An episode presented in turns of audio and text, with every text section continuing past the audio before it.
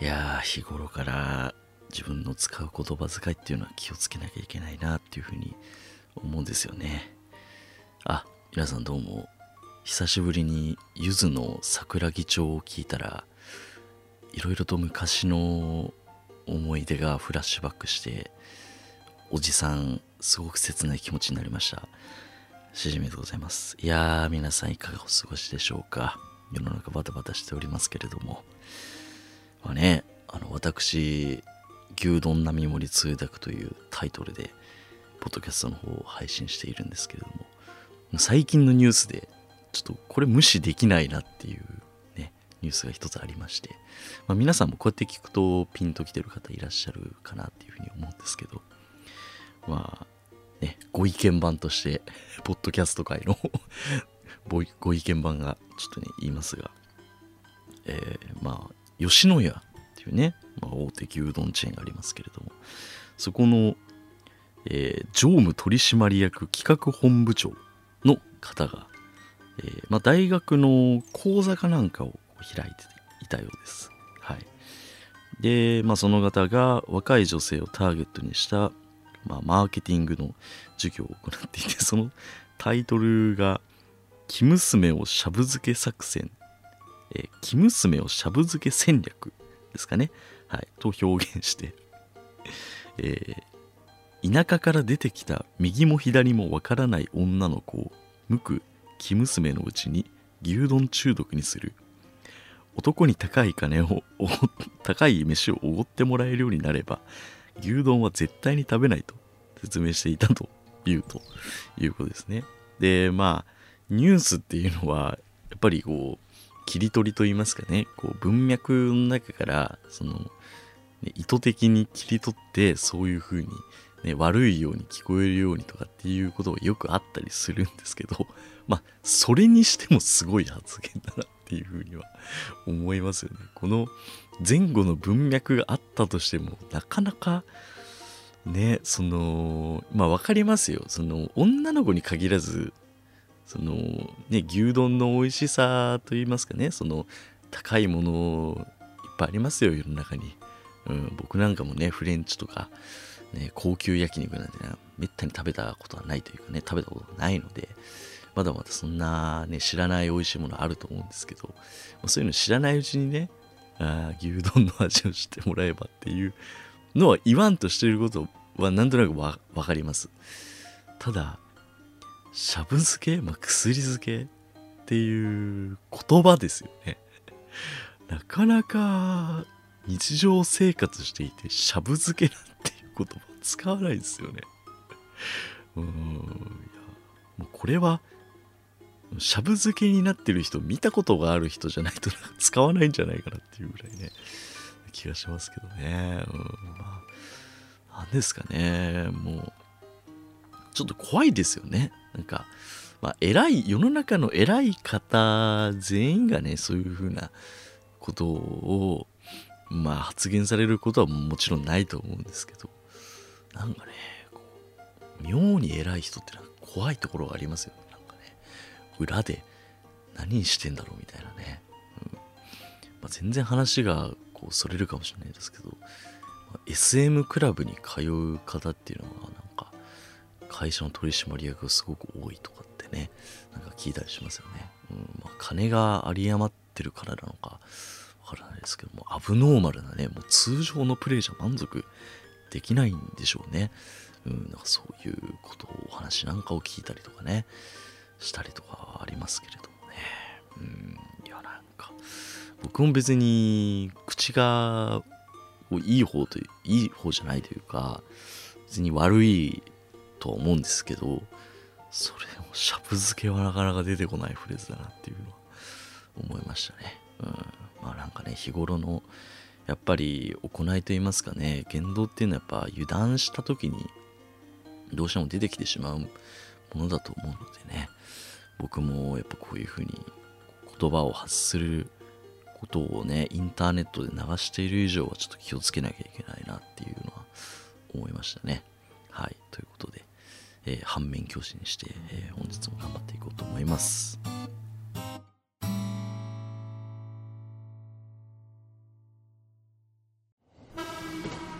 月湯はい牛つゆお送りしております。今回ですねちょっと私事の話になってしまって大変恐縮なんですけど僕、まあ、ゴールデンウィーク中に誕生日がやってくるというところでねあの何歳になるのかっていうのをねもう最近もうね意識がないんですよね。もうでまちゃんと自分の年齢を振り返ってみたらなんとですよ29歳になってしまうと、ね、恐ろしいですね。ああいやもうあと1年経ったらみそじですよ。いわゆる。いや恐ろしいですね。時の流れというものはね。うんなんていうね。もうこれ大丈夫か今日の技術っていう感じだと思うんですけど。でもうなんかいや皆さん同じことを思われると思うのかな。わかんないんですけど。もう俺最近まで23ぐらいだった気がするんですよ。もうここ56年？567年ぐらいの記憶というかが全くなくてまあいわゆるその社会人になってからですよね。っていうその時間の密度みたいなものが全然違って、うん、やっぱねまあ大学とかね学生時代ってやっぱもう楽しいもんじゃないですか。いやもちろんしんどいこともありましたけれども。でもなんかこうそのもう週5で仕事を始めてからのなんかこの時の流れというか,、うん、なんかそういうのがすごく早くなっていて。あとはねよく言いますけれども年を重ねるごとにやっぱり経験値がよく言えば経験値がこうついてきてである程度のことが予測できるようになって、まあ、より時の流れを早が早く感じるというねなんちゃらの法則っていうのがまあおそらくあると思うんですけれども言葉として、まあ、そういうのも含めてですけれどもねもうここもうほんとね早い。はあ、で、このまま過ごしていくと、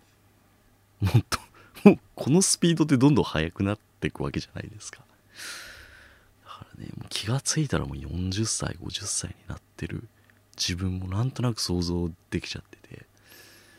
なんで、やっぱね、ちょっと、なんかこのままぬるぬると、時間の流れが過ぎていくのが俺はすごい怖いです最近うんなんかこの密度でしかも20代のこの密度でしょ？この感じでしょ？って考えると いや3040なんかあっという間すぎちゃうなって思ってて。でまあ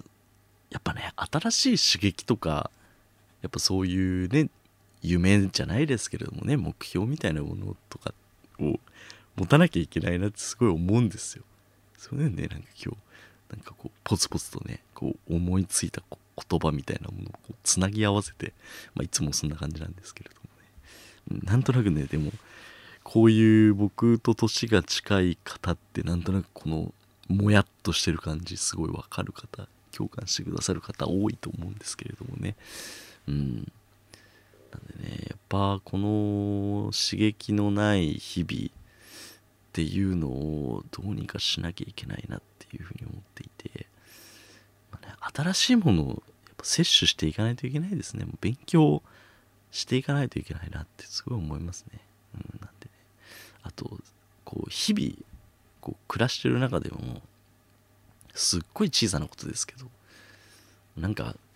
同じ飲み物を飲まないとか コンビニとかに行って新しい味の飲み物が出てきたらとりあえず買ってみようとかさ だかこういう感じなんだろうな。やっぱスタバの新作出ましたっつってみんなが買う感じって、まあ、こういうことなんだろうなっていうふうに思うんですよね。なんかルーチンワークで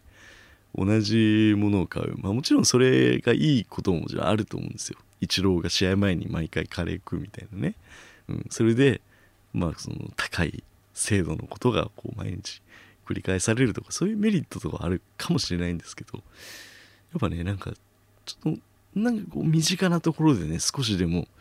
新しい発見みたいなねものがあればっていうね、うん。まあ、このポッドキャストやってるのももうその一つだと思うんですよね。なんか自分の中で日々感じたことをちょっとでもねなんか何か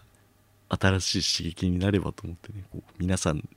もそうですし僕自身もそうですけれどもねなんかのこうバタフライエフェクトじゃないですけどもちょっと波をね 起こしたら誰かの何かになってくるんじゃないかなっていうね地球の裏側では嵐になってくるんじゃないかなと思いながらやっているんですけれどもね、うん、でまあね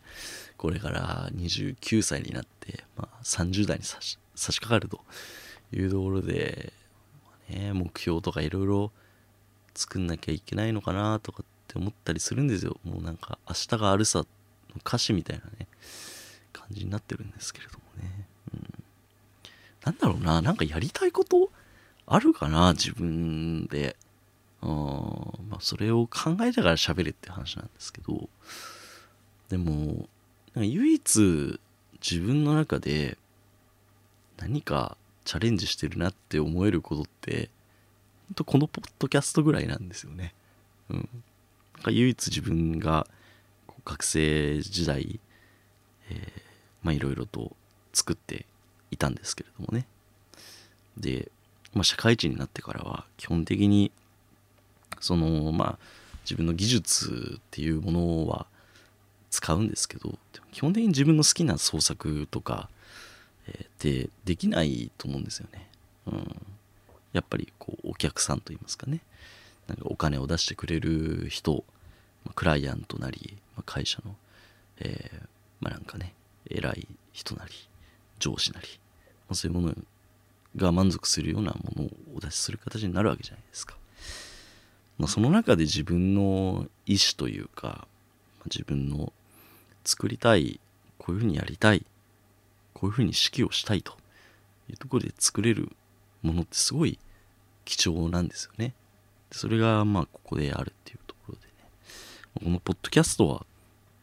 まあ、唯一と言っていいぐらい頑張りたいなっていうふうに思ってはいるんですけれどもね。うん、なのでやっぱまあ過去にも言ってますけれどもこういうことで、ね、お金を生んで自分が生活できるようになればきっと幸せですしなんかこう熱量を持って取り組めるような気はしてるんですけどね。うんまあ、このポッドキャストを頑張っていこう。まあ、より、まあなんかね、でかいものにしていきたいなっていう気持ちはあるんですけれど、他になんかあるかな？まあなんか、うん、結婚願望とかね、よくあるかないかみたいな話とかも、こすりにこすられてると思うんですけど、僕はなんか、うん、ありますけれどもね、結婚したいなっていう気持ちはあるんですけど、やっぱ僕だけの話じゃないじゃないですか。やっぱ相手あってこそのそういうライフイベントだと思いますし。うん、で、別にね、あの、相手もいないですしね、今ね。なんでもそういうのはもう、まあ、なんというか巡り合わせでしかないようなね、気はするんですけれどもね。まあ僕から動くっていうことはもちろん、機会を求めてね、バッターボックスに立ちに行くっていうことはもちろん大事だと思うんですけれどもね。うん、でもなんか優先順位としてはそんなに高くないような気は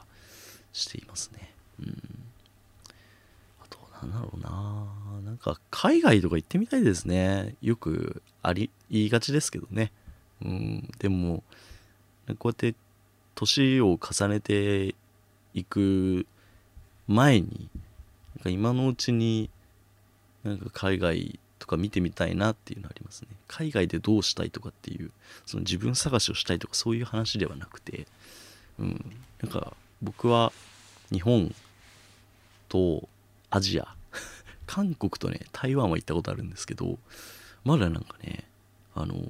欧米そのアメリカとかヨーロッパとか行ったことがなくてなんかあそこまで離れた国に行くとどういう感じなのかなっていうのはちょっと見てみたいなっていうのは、まあ、興味本位として、うん、シンプルにありますね。うん、だから言ってなんかね海外で起業しようとか 向こうに行ったら自分新しい自分がいるのかっていうのは別にないとは思うんですけどね、うん、あヨーロッパアメリカも行きたいですね。あヨーロッパとどこ行こうかな。ぱイギリスとか行ってみたいですよね。イギリスとかあとスペインとかね。フランスとかも行ってみたいですね。まああそこら辺でも近いから割と回りやすいのかなとかって思ったりはするんですけどね。うん。であと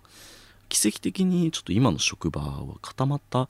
休みが取れる職場なので、うん、なんか行ってみたいなっていうのは思ったりしますね。うん、なんか石畳のなんか街並みとかね、行ってみたいですね。あと僕アンダルシアの夏っていう作品が好きであの、まあ、なんかジブリの作画監督かなんかされてた方が作ったアニメでしたかね。ちょっと知識が曖昧なんですけど、うん、で、まあ、そのアンダルシアっていうスペインの、まあ、暑い、えー、地方のお話でロードレース自転車レースのお話なんですけどブエブエルタあブエルタ・エスパーニャっていう、その世界三大、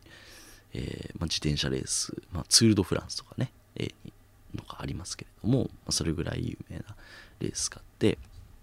まあ、その中に出てくるこう、えー、レーサーのロードレーサーのお話なんですけど僕すごいその話といいますかねその作品が好きでいつかなんかアンダルシアっていうね、まあ、アンダルシアを題材にした作品とかって結構多いと思うんですけどそういうところとかに行ってみたいなっていうね。うん。とかあったりしますね、うん、やっぱなんかいろんななんか作品見ててこう海外を題材にした作品とかいろいろあると思うんですよ、うん、まあアメリカで言うとね前も言いましたけどロッキーが僕好きなんですけどまあフィラデルフィアのこう街並みとか見てみたいですし、まあ、当時とはだいぶ変わってるんでしょうけどね、うん、あとは「水曜どうでしょう」とかでよくってたラスベガスとかね、うん、あとはなんかねまあ8マイルとかラップのねエミネムの自情反自叙伝的映画ですけれども有名な。あそこはデトロイトが舞台でしたね、まあ、デトロイトってデトロイト・ビカム・ヒューマンとか ねあの工業地帯でねなんか自動車とか工業産業が盛んだとか。なんかああいうなんかね地名地方のなんかねこうその土地土地のこう文化があって、まあ、そこから作品が生まれたりとかっていうのがあると思うのでね、うん、なんかそういうのに実際足を運んで見てみたいっていうのはありますね。うん、あとはやっぱりこう美術系の勉強を昔していたのでやっぱなんかねえっ、ー、と大英博物館とかルーブル美術館とか行ってみたいですよね。ルーブル美術館なんてこう一日じゃ回りきれないなんてお話を聞いたりとかね大英博物館なんて世界のねお宝を踏んだくってねこう多分展示してると思うんですよ。うん、ね、そういうものとかもね見てみたいですよね。うん、あとはあのー、まあね今こういうご時世なんで残念ながらこう行く機会を失ってしまったなっていうかねあれだと思うんですけどなんかシベリア鉄道とかもすごい乗ってみたくて、うん、ロシアにありますね。鉄道なんですけどあの、YouTube とかでそういうシベリア鉄道とか世界の 世界の車窓からみたいな話になってるんですけどこう鉄道のこう動画を上げてる方とかって結構いてで、まあ、シベリア鉄道なんてねこの、えー、日本に近い位置からそのモスクワっていうね、えー、まあ、ヨーロッパ側の、えー、首都ですけれどもそこまでつなぐようなね長いであそことかも中国からのこう流れみたいなね路線があったりとかするみたいで、まあ、いろんな文化がこう入り混じってるわけですよね。まあ、アジアからこうヨーロッパにかけての、まあ、いわゆるユーラシアみたいな、えー、ものをこう感じさせるような鉄道があるわけなんですけれどもそういうのもちょっと乗ってみたいななんていうのをなんとなく思ったりとかはしますね。うん、いろいろ見てみたいですね。国内外関わらずっていうのはありますね。うん。まあはよくばね、あの牛つゆが、まあ、ポッドキャストで独占契約して僕は100億円を手にしてでまあねちょっと GoTo ザムーンしてみたいなっていう、えー、ところもありますね、うん、なんかもうちょっと経てばねあの月に行くなんてねこととか僕が生きてるうちに普通になるのかもしれないですからね、うんまあ、その頃には、まあ、ちょっと財をね軽くちゃちゃっとなして、うん、いろんなところ見てみたいなっていうのはありますかね、うんまあ、意外と話してみるとなんか遠くに行きたいみたいな願望は もしかしたらあるのかもしれないですね。うん。まあね、まあでも意外となんかいろんなところを遠出するのは嫌いじゃないんでね。うん、まあ皆さん別に好きだと思いますけどね。旅行なんてね、みんなワクワクしていくもんだと思いますけどね。うん。まあそんなお話でございました。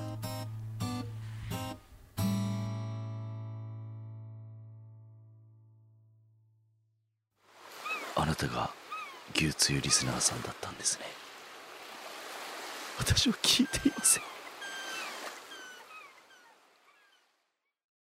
はいお送りしておりますあのー、5月にもうすぐ差し掛かると思うんですけどあの結構ですね私ちょっと来月楽しみなこうイベントといいますかねそういうものが多くて、まあ、もちろんゴールデンウィークがあるっていうのはもちろんそうなんですけどあの作品僕の好きな作品が結構あの公開される予定でしてで僕、まあ、広角機動隊シリーズがすごい好きなんですよね。であの、まあ、テレビ版から入ったんですけどそのスタンドアローンコンプレックスシリーズから入って、まあ、映画とかあとはまああの実写映画とかになったりとかリバイバルとかあのされてますけれど、まあ、ゴースト・イン・ザ・シェルとか、まあ、押井守版とかいろいろあるんですけど、まあ、個人的にはテレビシリーズが好きです。神山健二さんが監督してる作品がすごく好きなんですけど、まあ、社会派といいますかね、えー、あとは、まあ、なんか結構こう、えーまあ、日々のこう日常の中にあるなんか未来みたいなものを感じさせてくれるところが好きだったりするんですけど、ネットフリックスで、その、えっと、広角機動隊のそのスタンドアローンコンプレックスシリーズの最新作が今公開されてるんですけど、あの、まあ、2部作になってるんですよね。で、あの、前半の方はもう、あの、ずいぶん前、1年、1、2年ぐらい前かな、にも公開されてて、あ見たんですけれども、まあ、結構その全部 3D、フル 3D なんで、まあ、賛否両論あったりとかねするんですけどまああのなんかお話というか脚本自体はすごいやっぱ神山さんの作品ってこともあってすごい好きで。で後半のねそのもうすんごいもう気になるところで終わってたんですよ。なんでそれが5月にまた公開されるっていうことで、まあ、非常に楽しみであると。早く5月になってくれっていうところなんですけれどもね。うん。で、まあそういうのがあったりとか、えー、他にもですね、あの、新シリーズですよ。うん、まあ、シン・ゴジラとか、あとは、新仮面ライダーとか、いろいろある、あるんですけど、まあね、なんといっても、新ウルトラマンが公開されるというところでね、まあ、安野さんですよ。安野秀明監督作品が公開されるってことで、まあ、非常に楽しみです。うん、で、あの、まあ、昔ちょっと話したか忘れちゃったんですけど、僕、大学の仲いい友達と、まあ、映画部みたいな、うん、まあ、こういう言い方は別にしてないですけど、あのまあ、気になる作品があったら、まあ、2人でこう、まあ、23人でこう見に行くっていうね。あの男女あの、まあ、入り混じって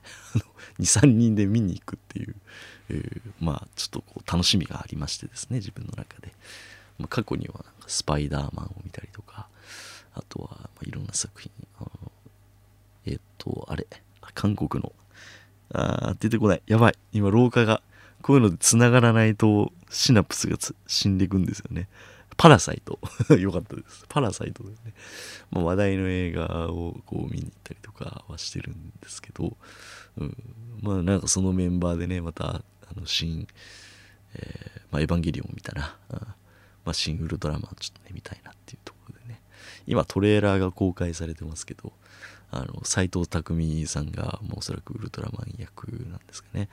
で長澤まさみとかね、えー、西西島さんとかは出てますけれども、まあ、非常に楽しみだなと、うん、安野さん特撮好きなんでそういう特撮マニアはねこうよだれが出るような。なんかところどころそういうのをねちらっと見ましたけれども感じさせるようなところだったりとか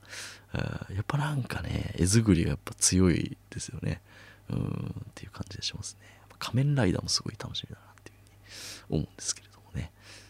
うん、それ見たいなっていうところもありますけれども、うん、っていう、まあ、楽しみなお話もあったりとか。で最近結構ねその庵野さんが復活してその新シリーズを手掛けてるってことで結構特撮ものみたいなものの熱がこう世の中的にも上がってると思うんですけどあのね「大怪獣の後始末」っていう映画をまたまたそのいつも映画を見るメンバーでこう、ね、まあちょっと半年前ぐらいかな見に行ったんですよ。でなんかもうその話がねこの話に移っていくんですけどもうあれがすごい肩透かしにあった感じがしてて、うんまあ、結構ねまあ賛否両論というか、まあ、ピの方が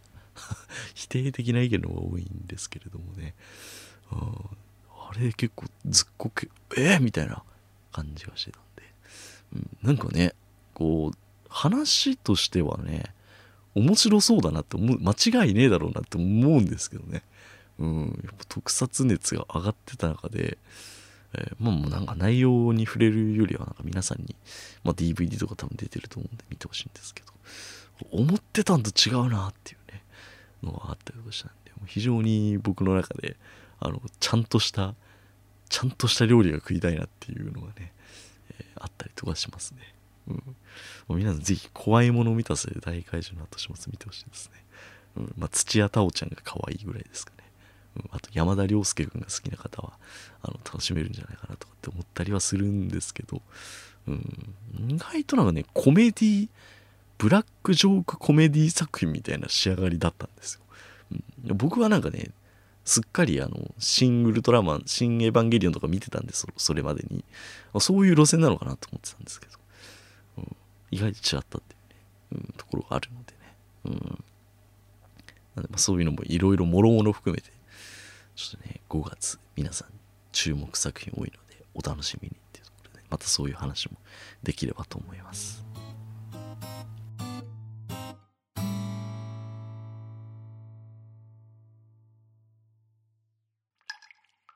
あれ？こう牛つゆって聞いたんだけどな。いきなりですが、しじみの SNS ニュースということでね、勝手にコーナーみたいな感じで喋り始めましたけれども、あの僕の SNS 人それぞれ最近 AI が判断して自動でねいろんなものをこうレコメンドしてくれると思うんですけど果たしてこうしじみはどういうものが流れてきているのかっていうのを、えーお話しするコーナーになります。まあ、かつてはですね、いきなりおっぱい事件みたいな、えー、ことをお話ししたりとかしたと思うんですけれども、あの、インスタグラムを開くたびに、えー、おっぱいが出てくるっていう、まあね、そういう謎の現象が起こっていたんですけれども、えー、まあ、今回ですね、僕のちょっとインスタグラム、最近流れてき、何が流れてきてるのかってお話なんですけど、まあ、あの、例に漏れず、ちょっとね、おっぱいの呪縛から逃れられなくてですね、あのまあ普通にグラビアアイドルみたいなね、えー、方とかもちろん出てくるんですけどもうね なんかもうそ最近もそれにとどまらずですねあのなんかサロンモデルの方なんですかね。この美容室のインスタグラムのアカウントからこうレコメンドされるんですけど内容としてはその女性の方綺麗な女性の方が髪を切りましたっていうような内容なんですけどあのねもう父にしか目がいかねえよっていうような内容なんです。あれもよく考えますよね。もう戦略なんでしょうね。もう確立してるんだと思うんですけどもうおっぱいとバーターです。よバーターおっぱいです。よ、うん、でちょっとねその胸のでかい方がこう髪を切ってるっていうね、うん、のが流れてきたでも僕に流れてくるってことは世の男性陣のところにも多分ね漂流してると思うんですよね。でその美容室にとどまらずですねあのえっ、ー、とね最近はねあのね整骨院みたいなもののツイートツイートじゃないやあの投稿も流れてきていてそのよく整骨院とかに行くと背中とかのこう骨をボキボキってこうね鳴らしたりとかっていう施術があると思うんですけどそこもですねその胸のでかい方がしかももうふんなんつうんですかこう反り返るようなこうボキボキってこうされるようなねこの若いあの男性の先生がその胸のでかい女性のこう背中に腕腕をこう組ませてこうボキボキって鳴らす、うん、っていう動画もめちゃくちゃ流れてくる、うん、っていうのが最近のしじみの SNS 事情です、誰が興味あんねんっていうね、うん、でまあその他にもですねまあ Twitter で言うとまああの猫ちゃんのね動画とかもよく流れてくると思うんですけど皆さん。でもその中でもまあ有名なね、YouTube のこう持ち丸日記ですよ。YouTube ね、YouTuber 猫ですよ。もうね、うん、俺よりも稼いでるっていうね、とんでもないなっていうふうに思うんですけれどもね、持ち丸がですね、まあ可愛いんですわ。うん、で、あの、その中でもね、だんだん、やっぱね、あの、環境が変わっていくわけですよ。持ち丸の周りの。で、ちょっとね、あの、あの昔は車を買ったりとかね持ち丸専用の車がこう手に入ったりとかあとは最近びっくりしたのはね引っ越しをしたらしいんですけど持ち丸専用の庭がついに手に入ったというところでね。あの すごいですよね。猫専用の庭ですよ。俺ですら庭ないのにね、うん、いやすごいですね。本当に。もうなんかもう車買って庭付きの家買ってもう猫なんですけど、まあ、やってることラファエルみたいなねあの光とかとねもう変わんないようなね感じがしますけれどもねあれもなんか企業案件とかザクザク入ってきてるんでしょうねあの猫ちゃんの餌のメーカーだったりとかねあのいろんな、まあ、そういうペット関係のね会社からこう声がかかってるんじゃないかなっていうふうに思いますけれども、えー、またちょっとね今回はこれぐらいにしときますけれどもしじみの SNS 流れてきた情報をえ共有していければなというふうに思います。以上、しじみの SNS ニュースでした。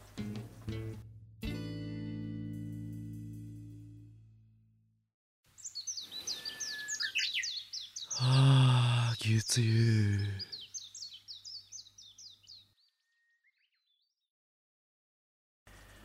はい、エンディングです。本日もいろいろとお話しさせていただきました。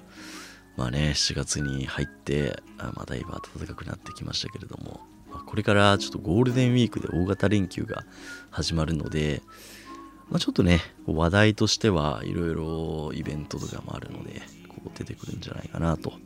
いうふうに思っていて、非常に楽しみです。またちょっと頑張ろうっていうところですね。はい。えー、牛杖もまあゴールデンウィークになってから、えー、おそらく2期がスタートしようというところになっておりますので今絶賛 BGM など選定中です今すげえ今シチューを似てるんですけどグツグツ音聞こえますかね？かねすごいですねはい、まあ、聞こえなかったら技術では皆様からのお便りをお待ちしております、えー、概要欄に貼り付けてあるメールフォームもしくはメールアドレスに、えー、お送りいただければと思いますえー、あとはですね、Twitter の方でご感想もお待ちしております。す、え、べ、てひらがなで Q ツイとつけてツイートしていただけますと幸いです。あとは Apple Podcast のレビューの書き込み、星の、えー、星の、えー、付け方、付け、付け方？星をつけていただく。